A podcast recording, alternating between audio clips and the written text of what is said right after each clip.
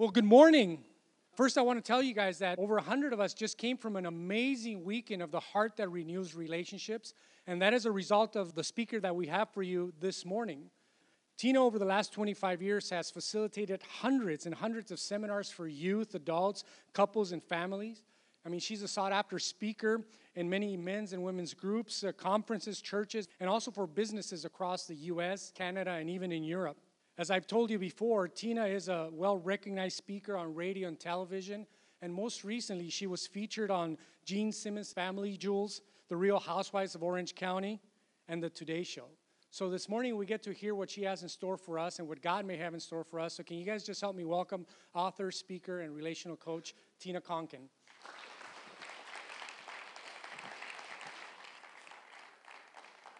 Man, that person sounds good. If only you lived at my house. I love when they say I was featured on Gene Simmons and OC Housewives because I don't watch the show. But I go after hearts that are hurting and relationships that are in trouble, and I've stayed very well connected with both couples I worked with, the one on OC Housewives, which is Shannon Bedore, and they've accepted Christ since then and now attend their date night is church every Saturday night at Mariner's Church.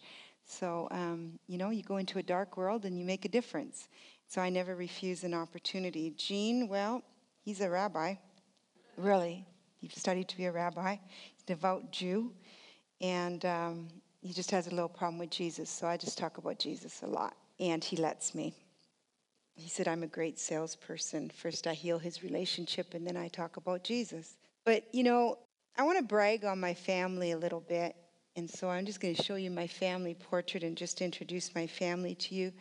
Not only because I think they're the most beautiful family in the world, because they are, in my eyes, but because that family portrait, had we not made some decisions early on at about year 14, wouldn't look like that at year 32 of marriage. There's a lot of people on that portrait that wouldn't have been there hadn't we made some decisions that we now teach. We teach about the R3 of great relationships. We wrote a book on it. We've done some DVDs on it, and we do 40-hour programs on it. The R3 of great relationships is really about the reveal, the rewrite, and the renew. And over 100 of us, like Pastor said, spent the weekend here, started Wednesday night, Friday night, and Saturday morning, doing a little bit of that, trying to squeeze in what we do in 40 hours in just a few short hours, and some of you have signed up to come and do the full intensive. There's something about the heart that Jesus talked about that would have caused that family portrait to not look like that. He talked about the hardness of the heart. And he answered the Pharisees and he said, yes, divorce is allowed, and yes, it was in the law of Moses, and yes, there's reasons why people get divorced. And he said, but it's because of the hardness of the heart. Now, the hardness of the heart doesn't appear in marriage and then you divorce. The hardness of the heart really starts way back from when you were a child and you left some things unresolved. I left the rejection of my childhood unresolved. I thought I resolved it, but I really didn't. So I walked around with my rock of rejection, but then I used control and anger to combat it. And all those things hardened my heart. I had resentment, I had guilt, I had shame for all the things that I knew weren't Christ-like. And it just piled into my heart that then went into my parenting and also went into my marriage. And that same hardness of heart affected my kids, my friends, my marriage. And so at year 14, infidelity happened in our marriage, and many people shouldn't have been in that picture had we followed the counsel that we had biblical rights to divorce. And you do, by the way. It is biblical. But Jesus said there was a better way, and it was called love. It was called forgiveness, and it was called looking at the hardness of my heart. And that's why our mission statement is healing relationships one single heart at a time. See, I discovered early on, especially after infidelity, that I thought, what part did I play in this? What did my heart do to put me in this scenario? It's not about blaming each other, looking at each other. I only had the opportunity to look in the mirror. How did I get here? And what do I need to do to rewrite this story, so I don't carry this pain and this hurt as we continue on down this path? And should we have decided to not follow the path of restoration, were we both going to leave with more hardness of heart from a broken relationship and divorce? I thank God that He showed us a better way, and that looking at the hardness of heart caused us to create that family portrait. The people that wouldn't have been on that portrait would have been my daughter-in-law, who is the best thing that's ever happened to my son, because we moved after the infidelity and they changed schools, and that's where he met her. I now have two grandchildren. I have a grandson who's 1 and she's 3. They wouldn't be there. And if I showed you my grandma book, you too, even if you're a grandparent, would just admit that mine are the cutest. You just would, you know? But moving on, the other person that wouldn't be there is my 11-year-old Mia. Because we adopted her after moving, and we were helping with downtown people at the time. And a single mom had her, and she was about to be taken away.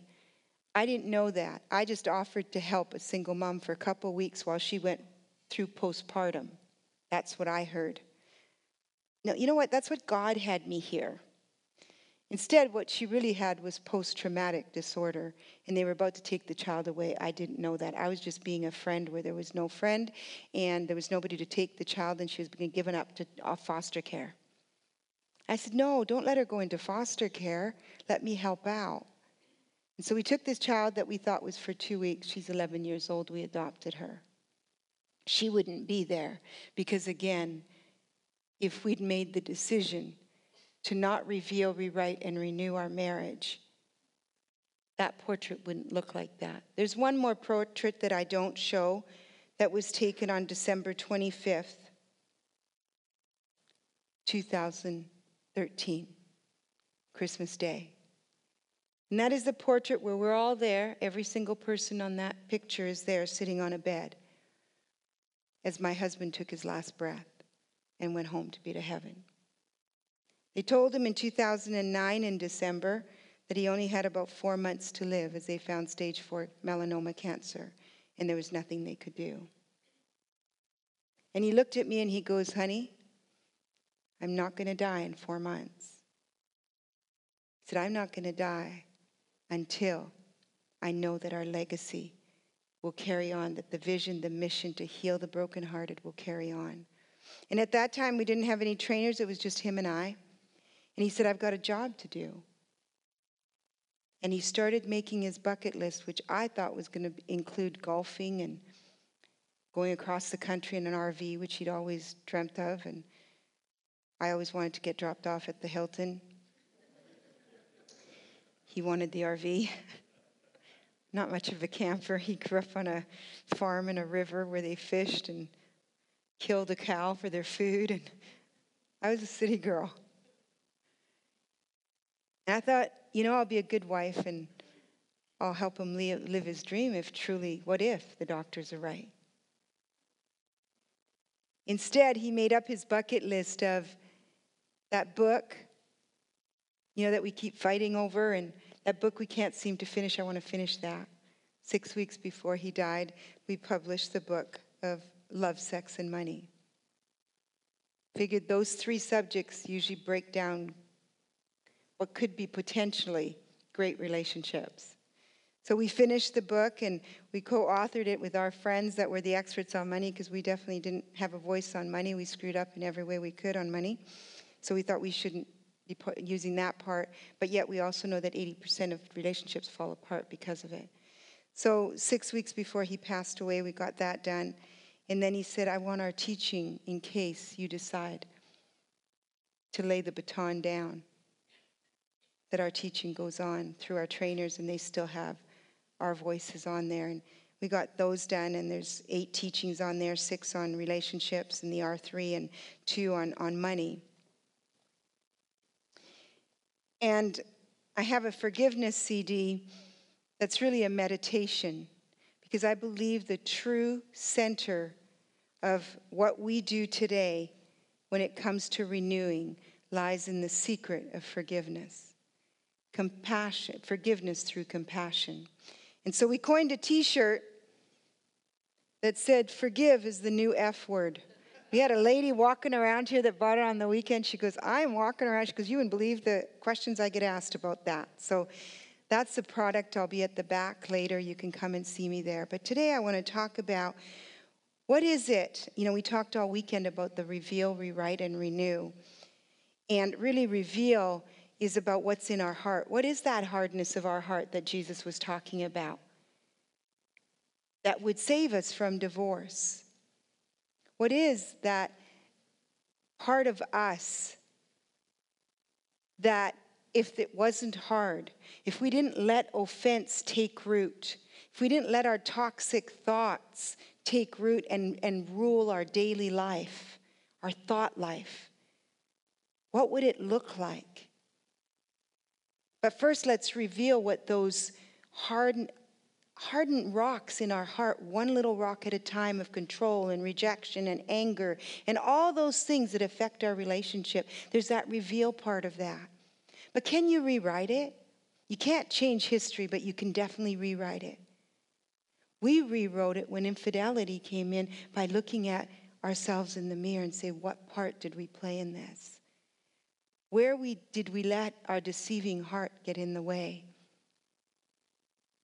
And one of the things that I believe today, and it's worthy of reading this article that I just found a little bit ago. It's actually an epidemic.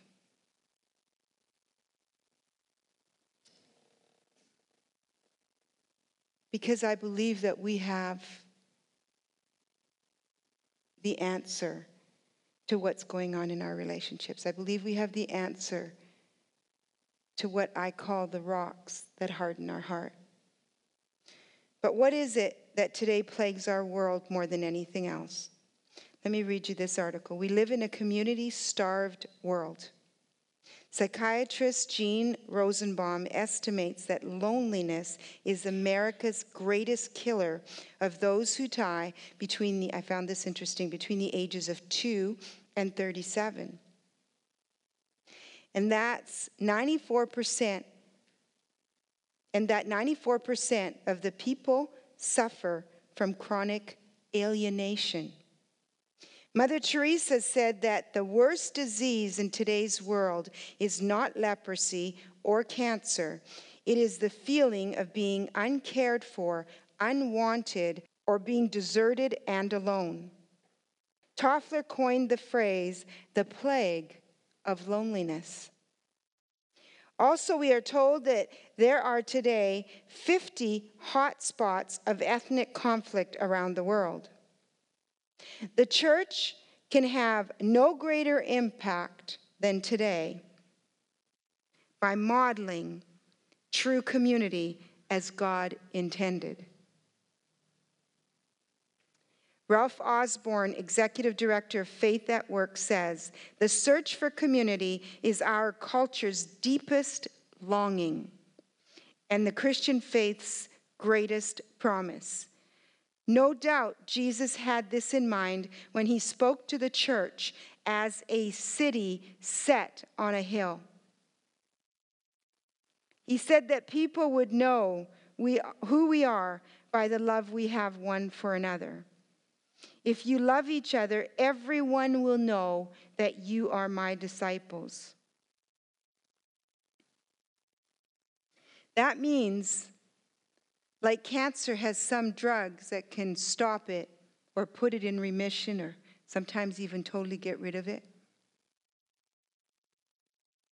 Like there is for heart disease a medical plan That might include pills and change of diet, but you can heal from it. I look at us and I think how many marriages I see that suffer loneliness. How many kids live in a house full and yet are alone in their own thoughts. There are more children committing suicide today than ever before. Could it be because of loneliness? Could it be because of withdrawal? Could it be because of isolation? I ask you that question. But what if I told you that as Christians and Christ followers, we have the drug to heal it? I used to call Jesus my drug of choice. Because he was the one that never left. He was the one that comforted. He was the one that was the rock I could lean on. And I remember being 16 and telling my friends when they used to look at me, goes, what do you get out of going to church? And I remember, and how can you believe that? And I hung out with a lot of non-Christian friends because my Christian friends weren't fun. Non-Christian friends went dancing. We didn't get drunk. We didn't do drugs. We just loved to dance, and we loved to have fun, and we loved to laugh. That's what we did Friday nights. My Christian friends went to Bible study, and it wasn't fun. You were told how you were going to go to hell and how many ways you could get there. That wasn't fun. And I wanted some fun at 16, so I'd tell my parents I was going to Bible study so that I would learn how not to go to hell, and instead I was hanging out in the places that they were telling me I was going to go to hell for. Which was just dance halls. And we would dance, but then, you know, they'd end up like, how, you know, how? How do you believe? I said, you know what? Here's the thing. I said, what if my story is a total hoax? You know, what if there is no heaven and hell?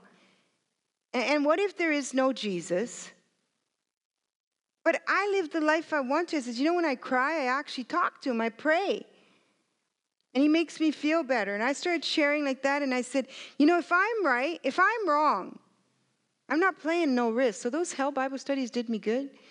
I said, there's no risk to me. I still live the life I wanted to live because I don't want to do drugs. I don't want to do, you know, that lifestyle. And I'm living a good life. I said, you know, I come out dancing with you guys because the church hasn't caught on to that yet. Now we have church dances, and we're not even Catholic.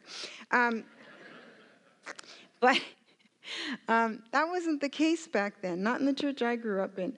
And so when you think about it, what I was saying is if I was wrong and nothing happened after you died, well, great. I lived a great life. I had somebody to lean on. I said, but what if you're wrong? That's a big price to pay if you're wrong. If I'm wrong, I've lost nothing. I've just led a good life, the life I want to live, and I've got a friend. So what if he's a make-believe friend? He's a friend. Do you have one? That was my take on that. Because I found him from the time I was a child to be a comforter, not someone to be feared. I found he was healing. I found that when no one else was there, he was there. Now, I didn't speak this in the previous service, so I don't know who needed to hear that, but he's there. When you feel alone, and you feel like you've been abandoned, he will never leave you nor forsake you. He'll never go away. So much so that I can share with you today that there's a mindset that's supposed to be there in our relationships. And so if you'll look at if you have your Bibles, if not, he's going to put it up there in 2 Philippians, verse 5.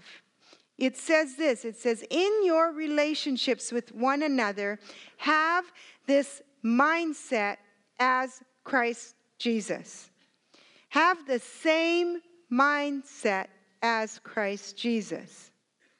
Now, I'm going to talk to every married man in this group. Pastor, you are not allowed to answer. In the first service, he rescued you all, and he answered, do not. Just, all right. So please, don't make him feel like he needs to rescue you. If we were talking strictly on marriage and a godly marriage this morning, and I were to ask the married men in this room to fill in the blanks, all right? The very popular message on marriage is women blank. What's the word? So, did a woman say that?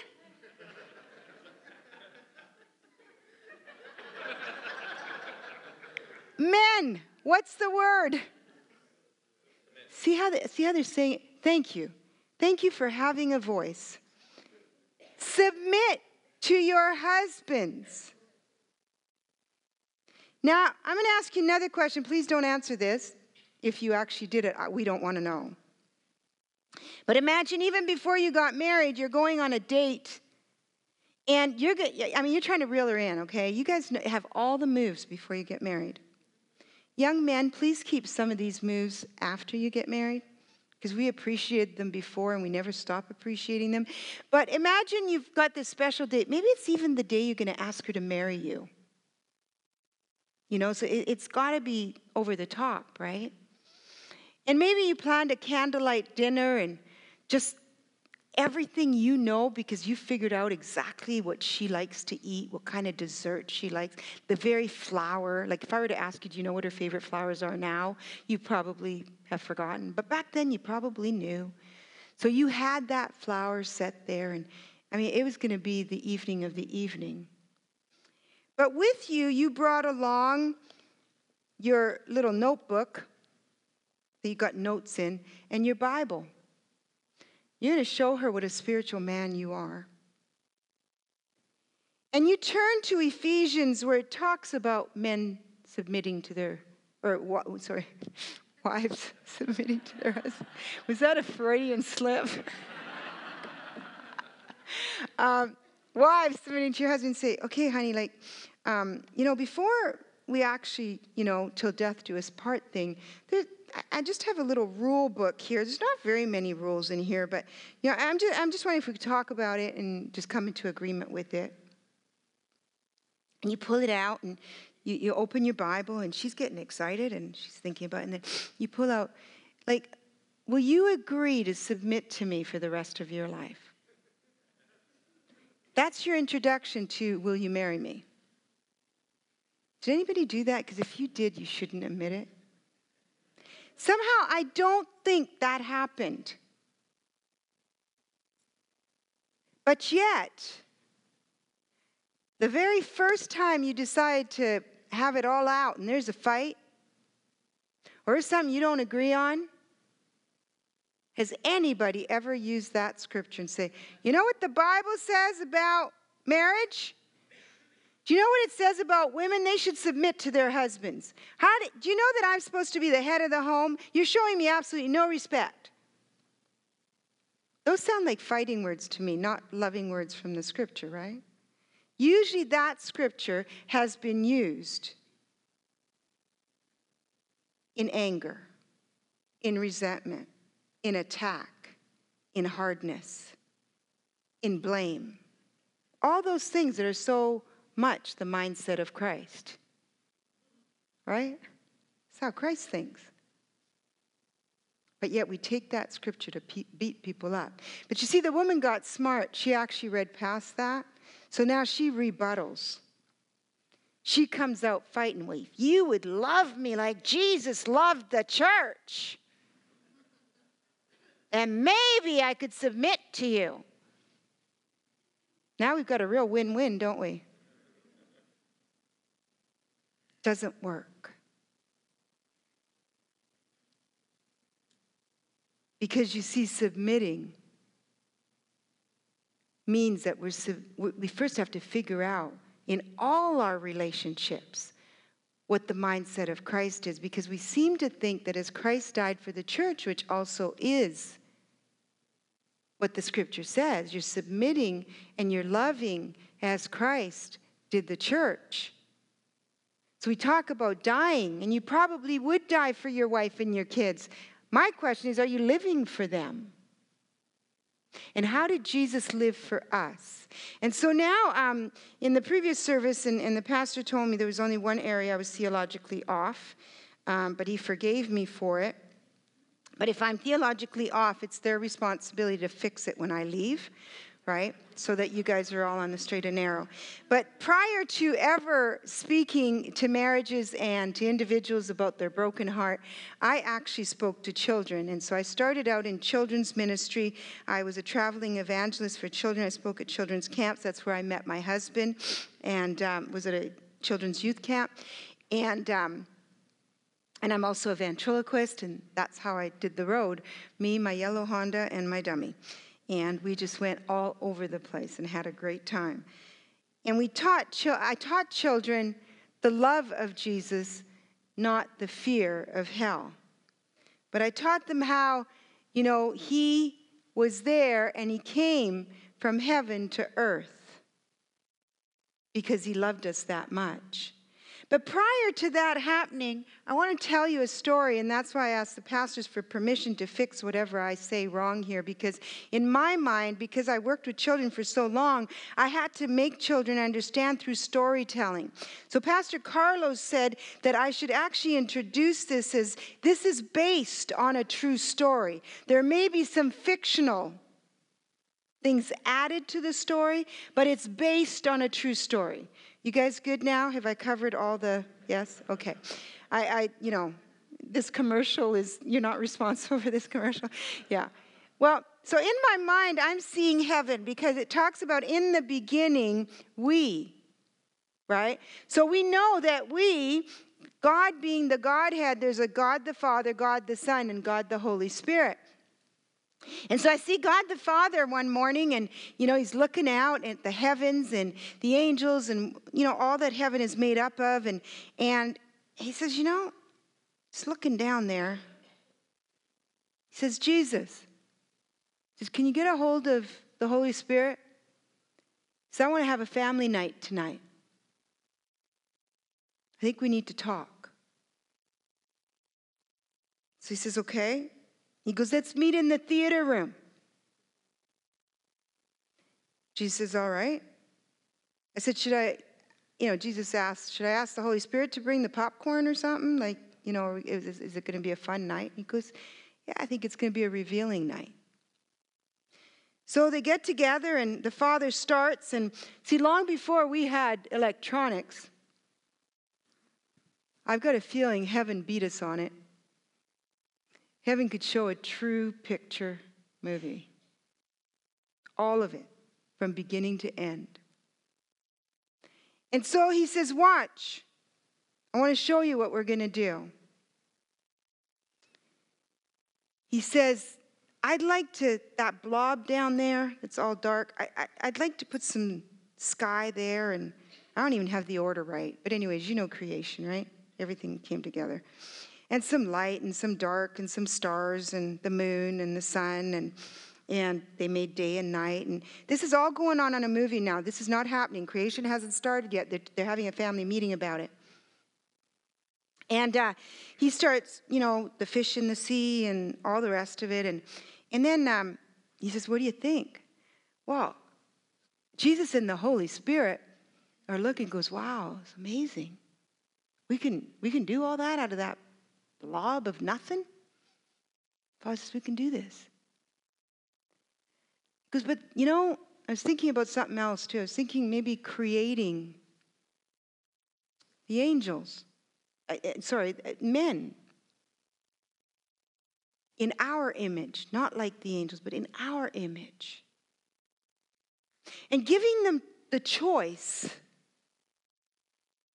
We'll create them for our pleasure, but we don't want robots. We want to give them the choice to serve, love, and worship us.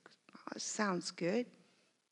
So he shows them Adam on the big screen, and you know he says, wow, it looks good. Yeah, it really looks like us. You know, it has our character, and Dad, I'm impressed. And the Holy Spirit says, for some reason, I don't think the story ends here. You know, the Holy Spirit's always kind of trying to convict us of stuff, you know, and trying to be there. And he's being a little bit more cautious. Because all of a sudden he hears God the Father say, and by the way, it's the only time in creation that God the Father said, it is not good. He was talking about you guys, you know, men. Did you know that? It's the only time, every time he put a star up, it's good. Everything was good. Then man got completed and all of a sudden there's a stop. This is not good. And that's when woman came in. And then there was a smile. See, that's what he needs. Jesus looks at all that and it's still looking good. But then the next scene goes to, you know, the fruit tree. That's how he was going to give him power of decision. Jesus says, well, how's that going to work? And God says, son, this is where you come in. See, right now you are equal with me. You are God with me, way up here. Up in heaven, top of the ladder. He's at the top of the ladder. And he says, you're the King of Kings. You're the Prince of Peace. Why am I going down the ladder? Because if he had just said, leave the Godhead and go be king, that's what they were expecting in the Messiah, to come and be king and overthrow the empire that was hurting them. He goes, but you're not going to be king on earth. He goes, you're the Prince of Peace, but there's going to be fighting and war and rumors, and they're going to be fighting over your teaching. The very men that are supposed to be following God's law are going to come against you. Then he says you're going to be a rabbi to the rabbis, but they're not going to respect you. Not the ones that should. And it keeps going. As a matter of fact, the next verse says, Ephesians 6, it says, who being in the very nature God, did not consider equality with God something to be used to his own advantage. So in other words, he couldn't use his status of being God, of being king, of being prince, of being rabbi. He could not use his own status to his advantage. He had to become human, but he couldn't be a human king. He couldn't even be a human prince. And then God said, let's go to the next scene. Because of the human race, you must become a servant, a slave.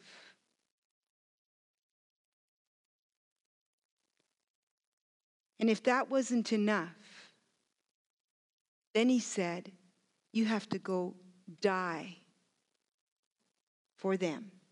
They will crucify you, but you will give up your life. That wasn't the last scene, because at that point, maybe from my childlike mind, I'm thinking, why would you sign up for that? And I'm going to ask you married folks, why do you sign up for marriage? I travel a lot. And if somebody ever said to me, there's a 50% chance that plane's going down, I'd hand in my boarding pass and say, no, not today. Yet every time you walk down the aisle, there's at least a 50% chance that you're not going to stay married till death do you part. As a matter of fact, if you live in Orange County, there's a 72% chance for first marriages, according to your OC registry. So something's wrong. Could it be the hardness of heart? Could it be because we don't want to leave our status? I don't deserve this. I don't deserve to be treated like this. I don't deserve those words. No, you don't. But does that mean that you get to walk away? Or do you look at the very last thing God showed him? You're going to die, but you're going to endure it all because of the joy that was set before you. Are you going to endure everything I just showed you because of the joy that was set before you? Then is it worth it? What if I told you that if you get rid of the hardness of heart, the joy that you would find in marriage? See, from year 14, I say that infidelity in my marriage is the best thing that ever happened to us because I did not know. I could have never dreamed that the next 18 years of my marriage could have been what they were. I couldn't have dreamed that I could wake up next to a man and love him more than I did the day before. That even fighting, he used to say, and I wear his bracelet because he coined, I get to. Even when I would feel like fighting, goes, I just got to fight. I have my friend Denise here, and she saw one of the worst fights. I'm Italian. I yell. I get passionate. So she walks in one morning. She comes from a very quiet home, and she'd never seen this. And she walks in, and I'm screaming and yelling, and she can hear it in the bedroom. So she thinks she needs to leave, and then my husband comes out of the bedroom and goes, Denise, where are you going? She goes, I think I should come back later. She was leaving. He goes, why? What's the matter? Oh, it sounded like you guys really got into it. And he goes, we did? And he goes, well, Tina, like she was, oh, that. He goes, we get to fight like that. She gets to just, you know. But see, our fights never lasted more than 5 minutes. The makeup lasted a lot longer. Because what we did, and I was the type of person that we resolved now. That was part of our reveal, review, and rewrite. That's how we knew. If our fights last longer than 5 minutes, that means it was old stuff. Whatever I was arguing about that morning that Denise walked in on was something I was arguing about right then and there. By the time he left the bedroom, it was done. It was resolved. She thought, man, she better not come back for a few days. Because that's what it sounded like. Now, I don't advise that everybody fight like that. That was just our dance. He goes, honey, just let it out. We get to do this and we're fine. But we learn not to stuff anymore. For some of you, it may be just taking some time out.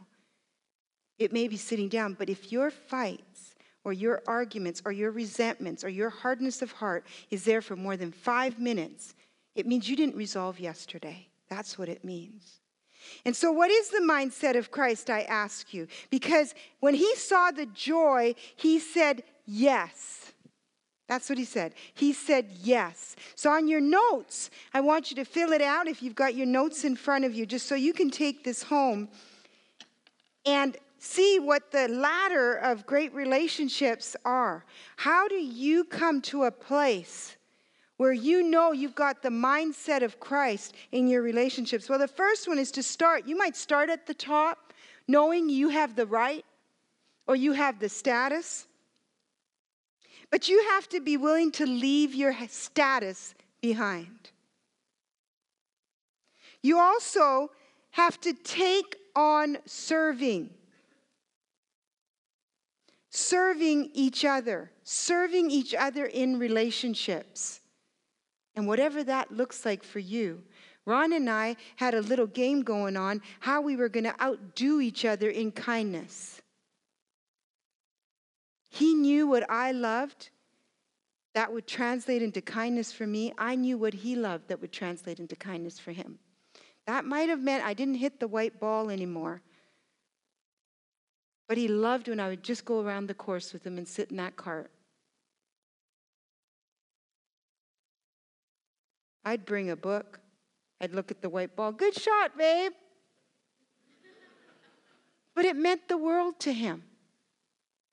Did that take a lot? No, but that was serving him. Scratching his back. I'm not a touchy person. You know, like you got the 5 love languages. Touch is not mine. And guess who I married? A touchy person. That was his love language. I would never think of scratching his back. And yet to him, that meant the world to him. So we developed a little game. You take off your T-shirt when we're watching TV and you put your head on my lap, and that triggers something in my brain that says scratch his back. Then you don't have to ask for it, because his thing was, if I have to ask for something, then I don't need it. I don't want it. I thought, well, that's attitude. Right? Help me out here. So there's all kinds of things you can do, but the last is this. You endure resolving the hardness of your heart because of the joy that was set before you. Jesus was willing to endure the cross and forgive them because they didn't know what they were doing, because of the joy. If I could tell you the joy we experienced and the laughter and the fun and the things we did that my kids still crack up about, all of them. Remember when Mom and Dad did this? Remember when we went there? We stopped doing Christmas to create memories because Christmas became stressful. Christmas became about buying everybody in the family, which in my family was about 40 people, a gift. Everybody had to have a gift. And when the kids were about in their teen years, we said, let's stop this. Let's stop it. Let's take all the money we spend at Christmas and the money that our mom and dad gave us, because my mom and dad gave us money for Christmas. I said, let's put all that in a pool and let's do family vacations. And for 18 years, that's what we did. You could find us on a cruise. You could find us somewhere in Mexico. We created memories. If I showed you the video of my husband's memorial, you would think we were on a permanent life vacation. No, it was just moments that we took out of life, 2 weeks out of every year at least, then weekends, then some days where they were spent creating memories, intentional. So the joy that you can create. And I want to just end with, there's no clock back here, but I'm presuming I'm ending right now. Yes, this is my closing. I want to ask you, so what is the mindset of Christ?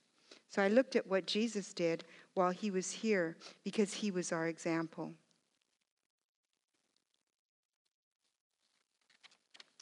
For one, he healed the sick. I just told you when I started my message, the greatest sickness in this world today is loneliness. Can you be a healer of the sick? Do you know a lonely person right in your house?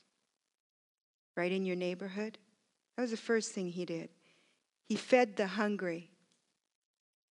What are we hungry for today besides food? What are our relationships hungry for? Can you do that? Because that's his mindset. He ate and he drank with the rejects or the unwanted of the world. Those that Mother Teresa was talking about. Is there somebody in your circle, in your Jerusalem? That was his mindset. He stood up for the woman caught in adultery. Are you pointing the finger at people that don't live the life, or do you stand up for them and bring them in? Gave the woman at the well a testimony. What's your testimony of what he's done for you? Are you a testimony as a marriage? Are you a testimony to your neighbor as a family? Wow, I want what they got. I want whatever they're drinking, whatever drugs they're taking, I want it. Are you that testimony? Is your story rewritten enough that people want what you want? Because that would heal loneliness. And that's Christ's mindset. He forgave sin. How forgiving are you of people's wrongs? And lastly, I want to give you two things he asked us to live by. Real simple. He said, put God first and love people. If you put God first and you love your wife, if you put God first and you love your husband, would your relationship look like it does today? Would your friendships look like they do today? I'm going to challenge you to go out this week and be an answer to the loneliness in your own home first, which is your Jerusalem, and then look out into Samaria and then into all the world, because that's how we preach the gospel. But many of us need to heal from that broken heart. And so I'm going to ask you guys to just close your eyes for a second and listen to the words of listen to this song as Pastor Larry comes up. Go ahead and play Heal Me. And begin the healing with you first. And look at the hardness of your heart and where God touches you and reveals to you what you can do today to become that healing. And I'll be at the back.